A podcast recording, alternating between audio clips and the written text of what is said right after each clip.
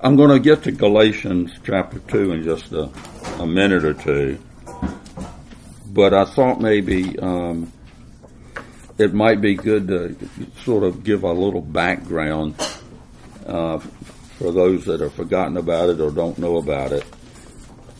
You know, a lot of this is about the a group called the Judaizers, and the Judaizers were basically Christian Jews who attempted to impose the Jewish way of life on the Gentile Christians. And the issue concerning Paul in all of this is not simply whether or not a person follows the Jewish way of life, but whether you think that salvation can be attained by doing this. You know, in the early days of Christianity, practically all the Christians were Jews because they were, the majority of them were in Jerusalem and the confines around there. By the time you get to Antioch, it doesn't take long before that becomes much more the center of Christianity, more so than Jerusalem. And all of these people in Antioch are Gentiles for the most part. And so they're just not familiar with all the Jewish practices and ways of life and the rules and this sort of thing. So at this particular time, Judaism had three separate steps to become a Jew. Circumcision for the males, a ritual bath in water, an agreement to take on the yoke of the law. And taking on the yoke of the law meant obeying the 613 commands of the Mosaic law as interpreted by the rabbinic councils. So obviously that meant a whole lot, and for a Gentile, it was overwhelming. So following Jewish customs and tradition and observing Jewish religious laws was a normal way of life for the Jewish Christians, whether or not they were born Jews or whether they converted to Judaism. For them, belief in Jesus as the Messiah of the Jewish expectations enhanced you becoming a Christian, but it didn't replace the Jewish customs and the way of Jewish life. Christianity was not regarded as a religion distinct from Judaism, but rather the truest form of Judaism. So these Jewish Christians had all been circumcised, and they also practiced all the kosher dietary laws, all the rituals of purity, and they worshipped at the temple in Jerusalem until it was destroyed in AD 70, and they had synagogues all over the Roman world. Away from Israel, Christianity quickly, like I said, became dominated by Gentiles. And they had no understanding or really ties or caring about so many of these Jewish traditions. And you would have thought after the council in Jerusalem that they would have understood that it wasn't necessary to obey all these Jewish laws to be accepted. But that wasn't the case. These people of what was called the Circumcision Party determined that the laws of the Jews still applied.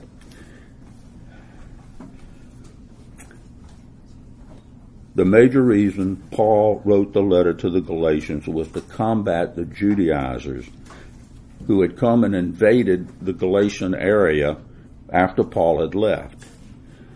And they had successfully turned a lot of the Christians back to believing that you had to obey Jewish laws, that salvation was available only to those that were circumcised and kept the Mosaic law. If we go back just for a moment into the first chapter of Galatians, Galatians 1:13, Paul talks about my former way of life or manner of life. And this is a phrase that he used to describe the way of life in Judaism as opposed to the Hellenistic or Greek way of life. Paul didn't put on one way of life in the morning and another way of life in the evening. One way of life with one group of people and another way of life with another group. And the best evidence of Paul's claim to have received the gospel by revelation from Jesus Christ is his conversion experience. Such a dramatic change in his life required some kind of explanation. How could such a fierce and deadly opponent to Christianity all of a sudden become such a devoted proclaimer of the gospel? And Paul says the change came because of God's gracious revelation of his Son to him or in him. And we looked at Paul's life before his conversion last time, how he was a ravager of the church, desiring to destroy it. And again, he described his life in Judaism. Now, Paul never ceased to proclaim that he was a Jew, but he always said in Judaism only when he was talking about his former way of life. The distinctive customs and way of life of the Jews was supremely important to Paul before his conversion. But after his conversion, they were of no importance. Everything changed. He said at the end of his letter to the Galatians, neither circumcision nor uncircumcision meant anything. What counts is a new creation. And no one but God could have changed Paul's mind and his behavior. And the difference between Paul and the Galatians that he's writing to, in this writing you see such a stark contrast. As a Jew, Paul had turned from his total devotion to a Jewish way of life to serve a risen Christ. As Gentiles, the Galatian believers are turning from their focus on Christ to a preoccupation with a distinctive Jewish way of life. No wonder Paul calls them, you foolish Galatians. If we look at the first 10 verses of the second chapter of Galatians, it reads, Then after an interval of 14 years, I went up again to Jerusalem with Barnabas, taking Titus along also. It was because of a revelation that I went up, and I submitted to them the gospel which I preach among the Gentiles, but I did so in private to those who were of reputation, for fear that I might be running or had run in vain. But not even Titus, who was with me, though he was a Greek, was compelled to be circumcised. But it was because of the false brethren secretly brought in who had sneaked in to spy out our liberty, which we have in Christ Jesus, in order to bring us into bondage. But we did not yield in subjection to them for even an hour, so that the truth of the gospel would remain with you. But from those who were of high reputation, what they were makes no difference to me. God knows no partiality. Well, those who were of reputation contributed nothing to me. But on the contrary, seeing that I had been entrusted with the gospel to the circumcised or to the uncircumcised, just as Peter had been to the circumcised, for he who effectually worked for Peter in his apostleship to the circumcised effectually worked for me also to the Gentiles. And recognizing the grace that had been given to me, James and Cephas and John, who were reputed to be pillars, gave to me and Barnabas the right hand of fellowship, so that we might go to the Gentiles and they to the circumcised. They only asked us to remember the poor. This the very thing I was also eager to do. In chapter 1, Paul had talked about his relationship, or the nature of his relationship with the original apostles in Jerusalem. to show that he had been commissioned directly by God to preach the gospel and not by the apostles. He's worked independently from them. And now it was 3 years after his conversion before his first visit to Jerusalem. And then he spent 2 weeks with Peter and saw only James in addition. After that visit, he remained unknown to the churches in Judea except for the good reports they had heard about his evangelistic work in the provinces of Syria and Cilicia. And now it's 11 years later, and Paul returns to Jerusalem. And it's true Paul got his gospel by direct revelation, but that doesn't mean that he wants to work in isolation from the rest of the church. He knows that unity of the church is necessary for his missionary work. So he worked hard to build this unity on the basis of the gospel. If we pay attention, you can see the steps that Paul took to build a unity. First, he took a team with him. He takes Barnabas and Titus. Barnabas, his Jewish name is Joseph, but he was a highly respected Jewish Christian. In the book of Acts, you can see that the apostles gave him the nickname Barnabas, which means son of encouragement, because of his gift of encouraging the early church.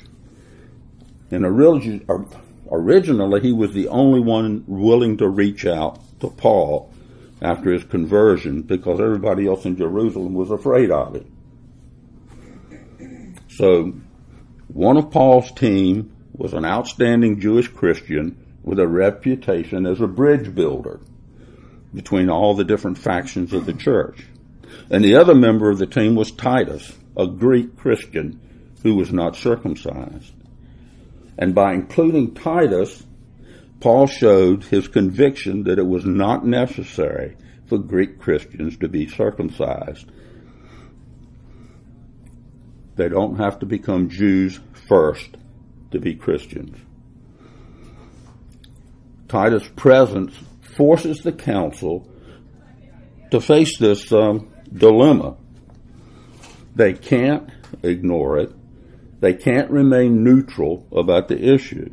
Accepting Titus means that the Gentiles were regarded as equal members of the church. And the second thing to notice is that Paul says the reason he went up to Jerusalem was because of a revelation. This is an example that he was taking his orders directly from God and not from the people. Neither the Jerusalem apostles nor any other group summoned Paul to Jerusalem for cross-examination. He went because God told him to go.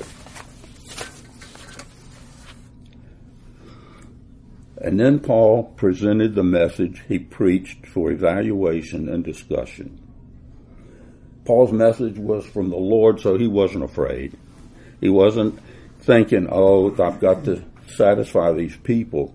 When he says in verse 2, for fear that I might be running or had run in vain, he doesn't mean he has doubts about his mission and he needs the apostles' assurance. What he does do is recognize again the importance of unity. What he does do is let them know that his calling and message could be hindered if there was division in the church.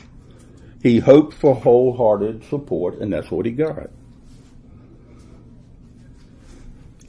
For Paul, the truth of the gospel included the Gentiles, and that meant the unity and equality of Gentile and Jewish believers in Christ. The truth was challenged by these false brothers who tried to get Titus to be circumcised, but Paul stood firmly against them. For these false brothers,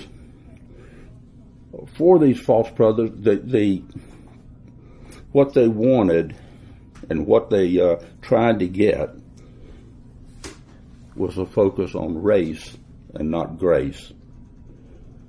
Sort of sounds familiar, doesn't it, when you look at what happens today? Yeah. Unity in the church can only be secure when there is no compromise of the essentials of the gospel. Paul recognized that the people he met with at the conference in Jerusalem were regarded as spiritual giants. He also knew that external appearances meant nothing. What was important was faithfulness to the gospel. The gospel is not judged by great leaders.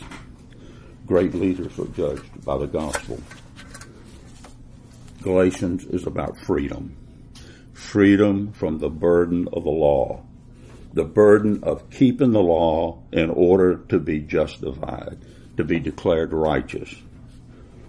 And these false brothers would bring Christians into bondage. They would lose their freedom in Christ. The bondage here are the rituals and the regulations of Judaism.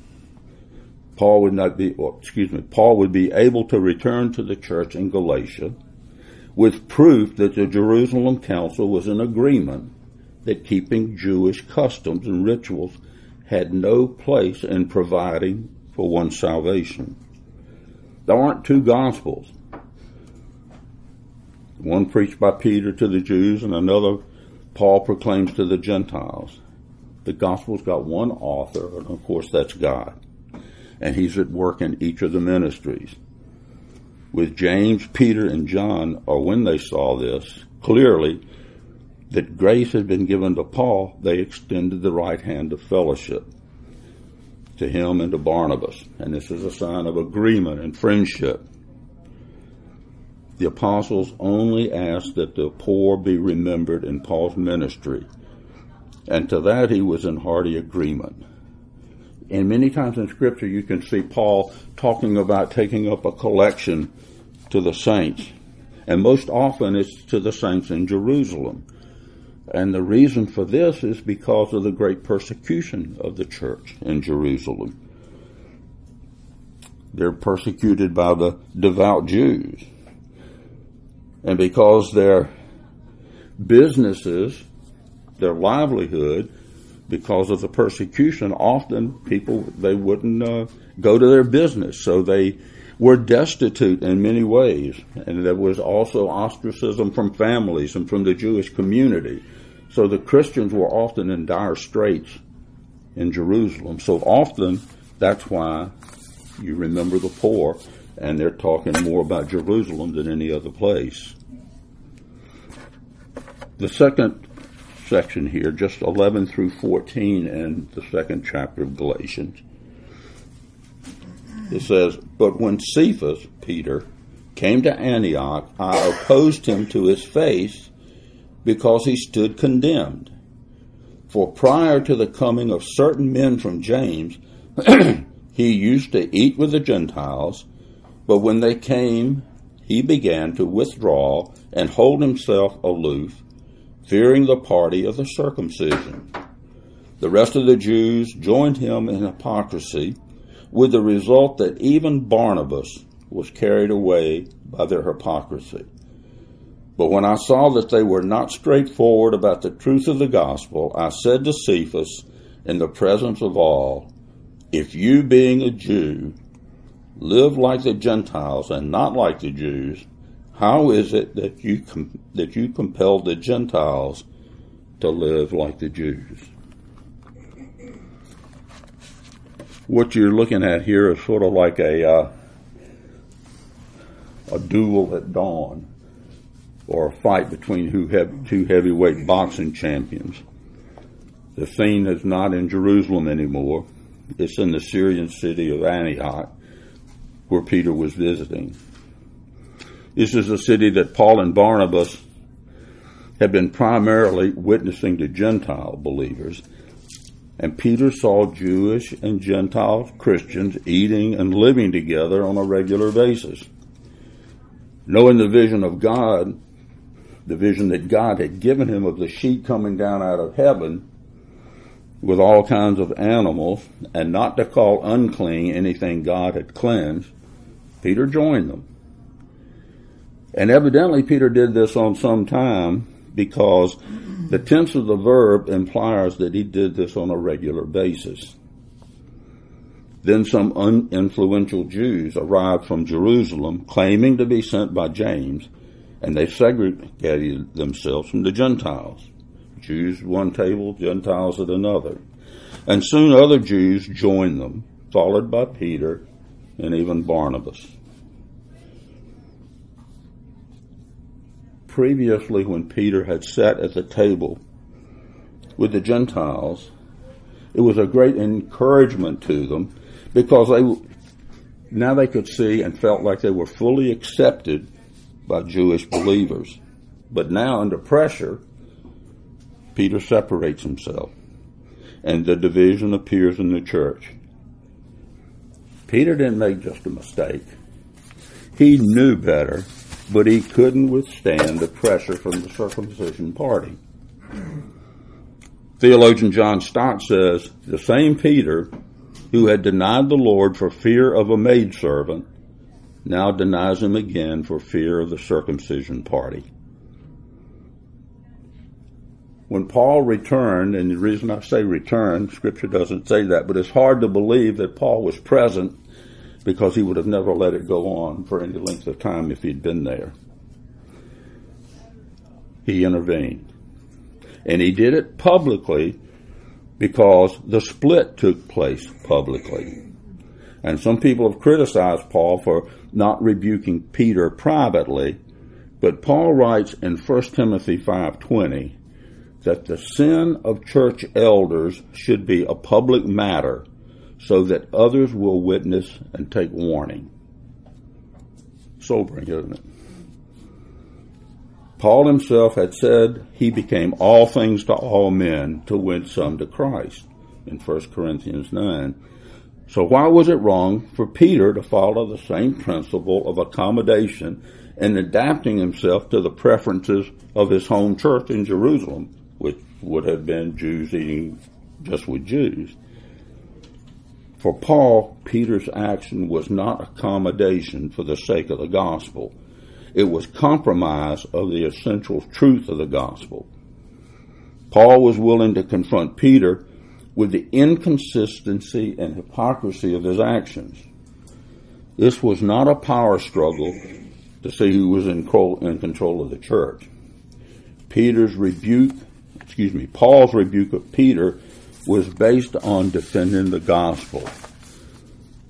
Again, verse 14 says, but when I saw that they were not straightforward about the truth of the gospel, I said to Peter, in the presence of all, if you being a Jew live like the Gentiles and not like the Jews, how is it that you would compel Gentiles to live like Jews?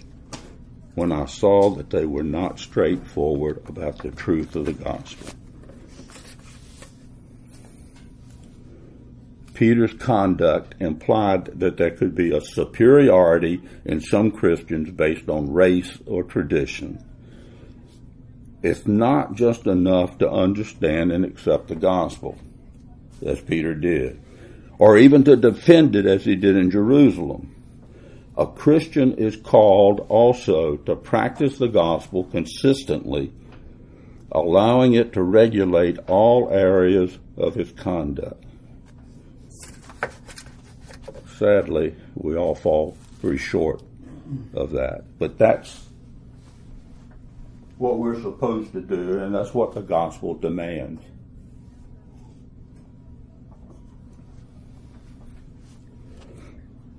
The last six verses read 15 through 21.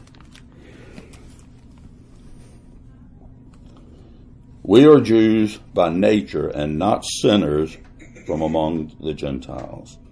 Nevertheless, knowing that a man is not justified by the works of the law, but through faith in Christ Jesus, even we have believed in Christ Jesus so that we may be justified by faith in Christ and not by the works of the law, since by the works of the law no flesh will be justified. But if, while seeking to be justified in Christ, we ourselves have been also found sinners, is Christ then a minister of sin? May it never be. For if I rebuild what I have once destroyed, I prove myself to be a transgressor. For through the law, I died to the law, so that I might live to God. I have been crucified with Christ, and it is no longer I who live, but Christ lives in me. And the life which I now live in the flesh, I live by faith in the Son of God, who loved me and gave himself up for me. I do not nullify the grace of God, for if righteousness comes through the law, then Christ died needlessly for nothing.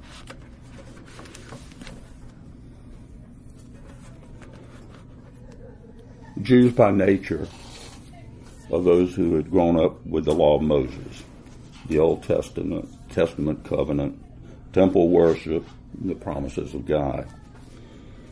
Gentile sinners were those outside the Jewish faith. And this was probably a derogatory phrase among law-abiding Jews. If you remember, in an attempt to belittle Jesus, he'd been called a friend of sinners. The issue is, how is a man justified? And the Judaizers taught that it was by works. Now, they would have said it's not just by works. They would have believed it was by faith and works. But Paul saw through this claim, because it's not ever correct to say that you believe in justification by faith unless you mean by faith alone. Remember, justify means to declare righteous or innocent. And the opposite of to justify is to condemn or to pronounce guilty. In Christ, God declares all righteous who believe. He imputes divine righteousness to them. In effect, this means putting your back or turning your back on the possibility of being justified by works. Paul says in chapter 6 of Galatians, that good works should be evident in a Christian's life, but they contribute nothing to a person's justification. So any requirement for Gentiles to first become Jews in order to become Christians is a denial of the completeness, the sufficiency of Jesus' atoning work on the cross. The accusation from the Judaizers was that the Jewish Christians were eating with the Gentile Christians because of their common faith in Christ. Therefore, since this is true, their common faith in Christ had led them into sin of breaking Jewish purity laws. And if identification with Christ promoted unlawful identification with Gentiles, then, they argued, Christ promotes sin. Paul says, absolutely not. The accusers see eating with Gentiles as being sinful because the law forbids it. Paul says eating with Gentiles Christians is not sinful because the gospel demands it. Withdrawing from eating with Gentile Christians is hypocrisy, a violation of the truth of the gospel. The law can no longer be used as the basis for judging the practice of Christians. The gospel has nothing to do whatsoever with human merit and the obedience to the law of Moses, but it is instead based on the life, truth, death, burial, and resurrection of Jesus Christ. You know, Paul goes back to the Psalms, because Psalms 143 says, no man living is righteous.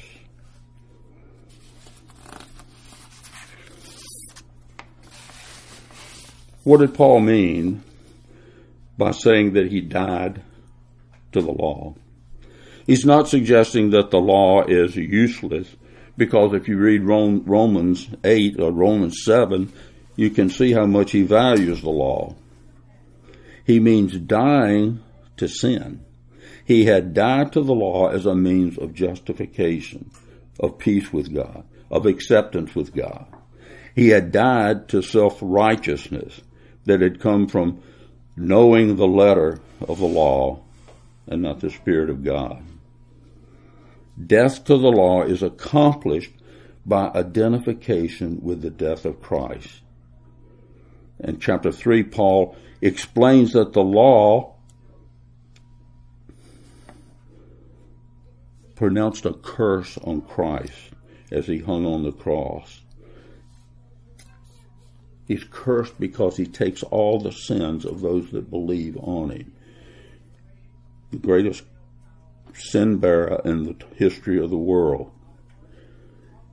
And so the verb used here is in the perfect sense, pointing to the permanent condition of Christians in relation to the law.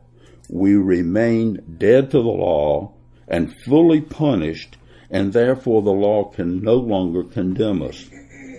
The result of dying to the law is a new kind of life. It's a life for God. Christ-centered life. Christ in me. Grace says there's no difference. All of sinners, faith in Christ alone brings salvation. It's a free gift. It's all of grace. It's received through faith in Christ, not by obedience to the law. This is the true gospel.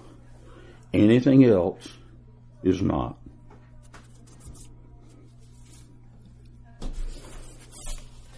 It's not hard to understand if you pay attention to what Paul is saying. He's telling you what the gospel is and what the gospel is not. What the gospel requires and what is an affront to the gospel. How adding to the gospel is not the gospel, because there's only one gospel. And it's clear that any additions separate you from the Word of God, from the call of God, from the grace of God. Let's pray. Lord, help us to understand and to not see where self-righteousness accomplishes anything except causing us to believe in a different gospel. That the only gospel there is the grace of God through Christ, salvation through Jesus, plus nothing. Anything else is a damnable gospel that condemns and doesn't save. Lord, I pray that would be clear in our hearts and clear in our minds and clear as we walk with you day by day. We ask it in the name of Jesus. Amen.